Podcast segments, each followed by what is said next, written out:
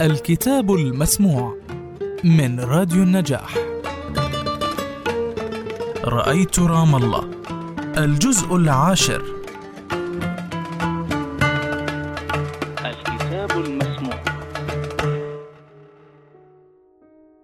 عندما انهار مدخل الدار اخترع أبو حازم طرفته الشهيرة عنهما إذ أشاع أمام أقاربنا في عمان أن السيدتين كانتا تخرجان وتدخلان من وإلى الدار بواسطة طائرة هليكوبتر.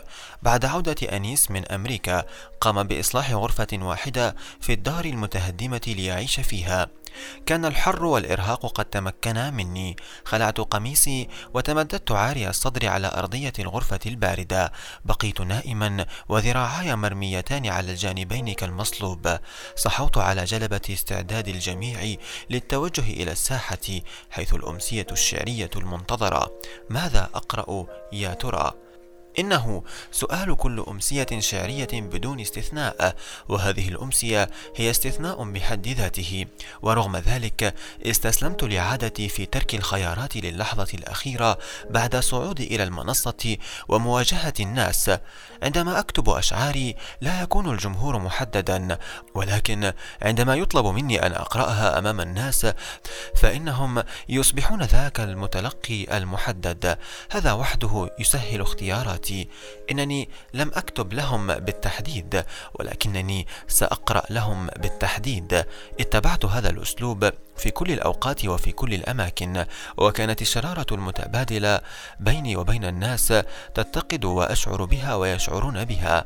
أتذكر أمسيات معينة لا تنسى في القاهرة وفي عمان وفي تونس وفي المغرب ولعل للمغرب وحده قصة من أجمل القصص. لكن لقاء اليوم محير. هل يريدون الاستماع للشعر فعلا أم أنهم يبادلونني تحية العودة بالسلامه ويقومون بما تقتضيه الأصول؟ تركت الاختيار للحظة الأخيرة وصعدت إلى مصطبة المضافه هذه وجوههم اذا الشيوخ الذين نجوا من الموت والأبناء الذين استطاعوا البقاء. خلفهم تجلس الجدات والعمات والخالات والأرامل التسع والأربعون. أما الأطفال فلم يتوقفوا عن الحركة في كل الاتجاهات مندهشين من تحول ساحة قريتهم إلى مسرح. حسام وأنيس يقولان أن بعض شباب القرية مثلوا مسرحية على سطح الجامع في هذه الساحة عام 1949 ولم تتكرر التجربة منذ ذلك التاريخ. قبل أن أصعد إلى المصطبة توجهت للحاضرين وصافحتهم واحدا واحدا رجالا ونساء وأطفالا. بعضهم يتذكرني بعضهم يتذكر منيف وكلهم يتذكرون أبي كانوا يسمونه الحنون. أنيس وحسام بلباقتهما وإدراكهما للموقف جنبان الكثير من الحرج الناجم عن نسيان بعض الوجوه والأسماء. قدما لي على الفور كل من لمسوا أنني نسيت اسمه. هذا هو العفو ابن أبو العفو قال حسام. سلمت عليه بحرارة شاب أشقر وسيم فارع الطول كأبيه. حضرت عرس أبيك في هذه الساحة يا عفو قبل دهر. إذا أنت ابن أبو العفو. في لمحة بصر تكون المشهد الغابر كله. منير أبو زاكي الشاب النحيل ذو القميص الأبيض الشفاف يقود صف الدبكة في عرس شقيقه الأكبر فخري الذي سيصبح فيما بعد أبو العفو. صبايا القرية اتخذن سطح الجامع شرفة لهن يغنين منها ويطلقن الزغاريد ويسحجن مع الشبابة للراقصين. الراقصون يتحرقون لكي يمكثوا أطول وقت ممكن في وضع يتيح لهم مشاهدة البنات. لكن الملعون أبو زاكي قرر أن يبقي ظهورهم إلى جهة الجامع ليستفرد هو بالنظر إلى شرفة البنات. ترك عيونهم معلقة بقدميه وخطواته. إنه اللويح الذي يقود رقصتهم. كنت صغيرا عندما شاهدت ذلك العرس في هذه الساحة التي أقف فيها الآن لأقيم أول أمسية شعرية في تاريخ القرية. لم أعرف بالضبط كيف ولماذا استقرت رقصة أبو زاكي سنوات طويلة في ذاكرتي رغم تشتت أبطالها جميعا. سافر أبو زاكي إلى الشارقة ومات أبو العفو ورمتني الأحداث من دير غسان إلى رام الله والقاهرة والكويت وبيروت وبودابست. وفي بودابست تحديدا صورت المشهد الغابر كله في قصيدة غمزة. وقفت في ساحة دير غسان خلفي مباشرة حائط المضافة على يساري دار صالح على يميني حائط الجامع وأمامي بالضبط سور دارنا دار رعد. جسد منيف يملأ المكان. لم يكن طيفا ولا تذكرا هو ذاته بقامته الطويلة بنظارته بوجهه الأشقر وشعره الجميل. تحديدا في هذه الساحة المتهدمة التي وضع لها الدراسات والخطط لترميمها وإعادة إعمارها أراد أن يحولها إلى ساحة للعروض الفنية الجماعية ومراسم للرسامين وأن يقيم فيها حضانة للأطفال ومعهدا لتعليم الفنون الزراعية وخطط لاستعادة أقواسها وقبابها وبواباتها الأثرية إلى بهائها الأول. ذات مرة كنت بصحبته في قرية إيفوار الفرنسية وسحرتني بعتاقتها وزهورها وحياتها الفنية الغنية فقال لي لا تنبهر هكذا يا مريد. دير غسان يمكن إذا اعتنينا بها أن تصبح مثل إيفوار وأجمل منها كمان. نعم كان كل شيء حولي وكل شيء في داخلي يحتم علي أن أبدأ بقصيدتي في رثائه. أردت أن أعيده إلى هنا محمولا على لغتي. أردت أن أعيده معي إلى هذه الساحة. قرأت مقاطع من قصيدة منيف رجل رؤوم وهو الذي ظلت أمومته تظلل أمه ليرى ابتسامتها ويفزع أن يكون بصوف كنزتها. ولو خيط حزين. من جرؤ على إحناء قامته السرو من جرؤ على بعث كل هذه القشعريرة في الهواء المحيط بكتفيه من جرؤ على قتل الاستغاثة الأخيرة للجمال. ثم قرأت قصيدة باب العمود وقصائد قصيرة أخرى تأثروا ضحكوا حزنوا. كان إحساسي بوجودهم طاغيا ومهيمنا. كانت شعارات الانتفاضة رغم توقف أحداثها بفعل أوسلو تملأ الحيطان على الجميع وعلى دار رعد وعلى كل ما يمكن للطباشير والدهانات أن تعلق به. معظمها شعارات حركة حماس. تزاحم الخاطر بفوضاه وتشعبه نحو كوارث عالم السياسة والسياسيين لكن هذا اللقاء لقاء للشعر. تركت ما في النفس يتكون في النفس كما يحلو له ليستقر هناك مع الركام المرير المخزون. هؤلاء الناس لا ينقصهم مزيد من المرارة ليكن في قصائدك ما يشير ولو بشكل خافت إلى أن الحياة تستمر بالأحياء في نهاية المطاف. ذكرت الأهالي بعرس المرحوم أبو العاص. عفو وقرأت عليهم قصيدة غمزة وأهديت القصيدة إلى منير أبو زاكي أينما كان. غمزة من عينها في العرس وانجن الولد وكأن الأهل والليل وأكتاف الشباب المستعيذين من الأحزان بالدبكة والعمات والخالات والمختار صاروا لا أحد. وحده اللويح في منديله يرتج كل الليل والبنت التي خصته بالضوء المصفى أصبحت كل البلد.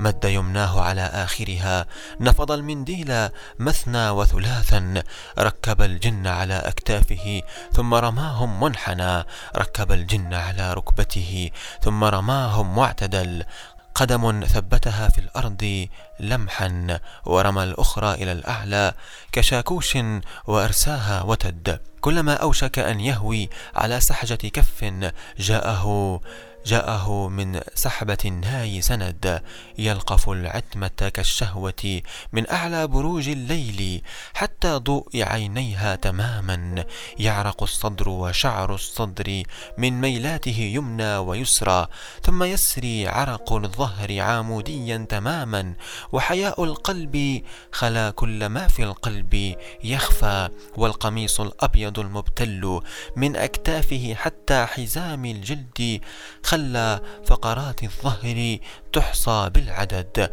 غمزة أخرى ولو مت هنا غمزة أخرى ولو طال انتظاري للأبد.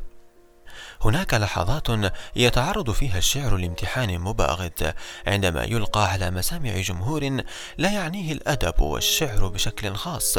تعرضت لهذه التجربة مرتين في السنوات الأخيرة. دع دعتني الصديقة هيفاء النجار مديرة المدرسة الأهلية للبنات في عمان لقراءات شعرية أمام طالبات المدرسة بنات الصفوف الإعدادية والثانوية بنات بين العاشرة والسابعة عشر من العمر. من الطبيعي ألا يمتلكن تاريخا في تلقي الشعر في هذه المرحلة من العمر. والمرة الثانية هي هذه المرة. إنني ألقي الشعر أمام أعمامي وأخوالي كما خاطبتهم عندما أمسكت بالميكروفون أمام المختار والراعي والحراث والأمهات والجدات والمتعلم والأمي والأطفال. تجمعهم هذه الساحة التي لم يقف فيها شاعر من قبل على الإطلاق في المدرسة الأهلية في عمان وهنا في مضافة دير غسان تبدد بعض قلقي وهدأت هواجس عندي حول علاقة الناس غير المختصين بما نكتب. في ختام الأمسية قلت لحسام لا يوجد جمهور محايد يا صديقي لا يوجد جمهور بريء تماما لكل فرد تجربته الحياتية والإنسانية مهما كانت بسيطة. لأول مرة في حياتي ألقي قصائد أمام صفوف متتالية من ريفيين يرتدون الحطة والعجال فيهم ابن الثامنة وابن الثمانين. معظمهم لم يدخل في حياته مسرحا ولم يقتني ديوانا واحدا من الشعر. بل إن مجنون القرية عبد الوهاب الذي عشق ابنة المختار في الخمسينيات وكان يكتب فيها قصائده الغزلية المؤثرة. وكان يكتب فيها قصائده الغزالية المؤثرة. وكنا نحن الأطفال ولدهشته الشديدة نرتعد خوفا منه كلما صادفناه في القرية أو في عين الدير لأنه مجنون. لم يكن مجنونا على الإطلاق. إنه لم يوصف بالجنون إلا لأنه يقول الشعر. وفضلا عن ذلك يريد وهو المعدم أن يتزوج بنت المختار. انتهت الأمسية وبدأ الحوار مع أهل القرية. أسئلة عن الغربة والعودة والوضع السياسي. لكن السؤال الذي ما زلت أذكره جاء من سيدة من الصفوف الخلفية تقول ما هو أجمل ما رأيت منذ عودتك إلى البلاد؟ قلت لها صادقا وبسرعة وجوهكم. نزلت عن المصطبة. انفعالاتي يختلط فيها السرور بالأسى الغامض. فجأة وجدت نفسي محاطا بعدد من الأطفال يقدمون لي أقلامهم ودفاترهم المدرسية وأوراقهم المقتطعة. منها لأوقع لهم عليها. كانوا يتدافعون وعيونهم فيها.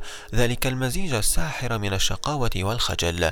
لعلها لحظة جعلت السرور ينفرد بي. لولا ذلك الهاجس الذي ينهرني ويقول لي قف إنه الهاجس الأكثر قسوة ووجعا. ما الذي تعرفه دير غسان منك يا مريد؟ ما الذي يعرفه منك أهلك الآن؟ ما الذي يعرفونه مما مر بك ومما شكل وجدانك ومعارفك؟ اختياراتك وصفاتك الإيجابية والسلبية. طوال ثلاثين سنة عشتها بعيدا عنهم. ماذا يعرفون عن لغتك؟ لغتك التي اختلط فيها ما يشبههم وما يخالفهم. لغتك في الذهن وفي القول وفي الصمت والعزلة وفي الخصومة والرضا. أنت لم تتنقل من سواد فوديك.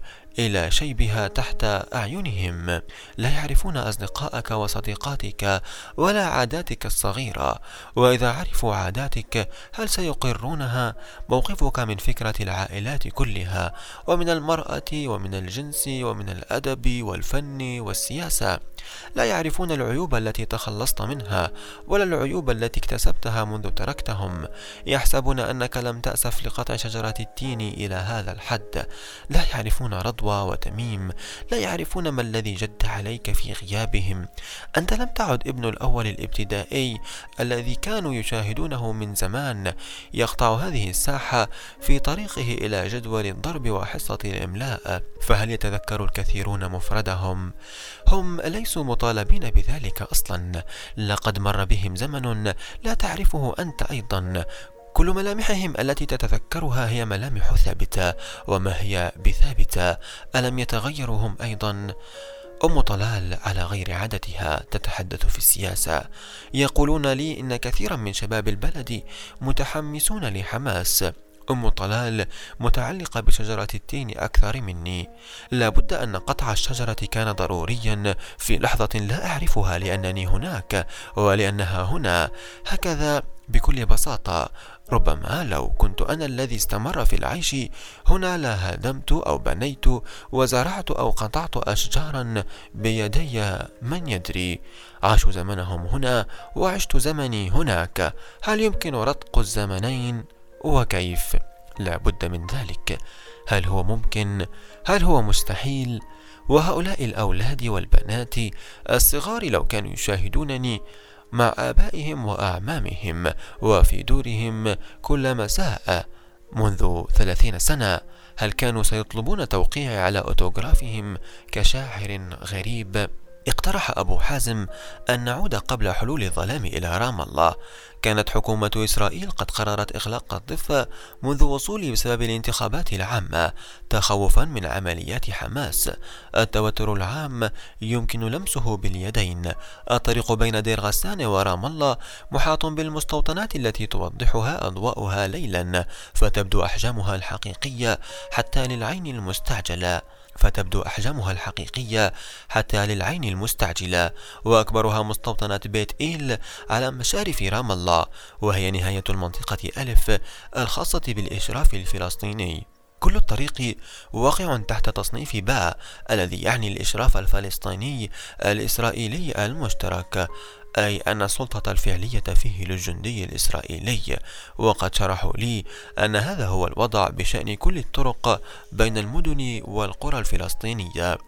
لم يكن ممكنا الذهاب إلى عين الدير مملكة عمي أبو مطيع الذي قضى ثمانين عاما يبذر ويسقي ويشق القنوات ويقسم السفح إلى حبائل وسطور مستوية تسمح باستقرار الماء وتمنع انجراف التربة. منذ أول القرن حتى وفاته قبل سنوات وهو يجول الزيتون ويأخذه إلى بابور أبو سيف ليعصره زيتا يملأ الجرار. زرع في عين الدير. كل نبات يمكن أن ينمو في مناخ البلاد. التفاح العسيلي والتين الخضاري والسوداوي والبياضي والخرتماني والصفاري والزراقي والحماضي البرتقال والليمون الجريب فوت والبوملي الرمان والسفرجل الزعرور والتوت والبصل والثوم والبقدونس والخس والفلفل بأنواعه وألوانه والبطاطا والقرنبيط والملفوف والملوخية والسبانخ. كان لا يحترم الأعشاب البرية التي تنمو بغير عنايته الشخصية كالخبيز والميرامية والبابونج والمرار والخرفيش رغم أنه كان يحاول عبثا أن يعلمني أسماءها الغريبة وخصائصها الأغرب في شفاء الأمراض. كان سيد الماء. استطاع وهو الأمي الذي لم يغادر القرية أن يروي كل الجبل وكل الوادي بأقل قدر من الماء بلا هدر ولا تبديد كأنه مهندس داهية في علوم الزراعة. كان قليل الحجم وصفه ابنه مطيع ذات مرة بأنه ظل قد البرتقان رغم كل المأكولات التي كان يزرعها ويتعهدها برعايته. عين الدير خربت يا ولدي. العليق أكلها أكل. الواويات تسرح وتمرح فيها. روح شوف بعينيك. لم أروح. لا أريد أن أروح. قدمنا لكم من راديو النجاح برنامج الكتاب المسموع. وحلقة اليوم من كتاب رأيت رام الله. الجزء العاشر. الكتاب المسموع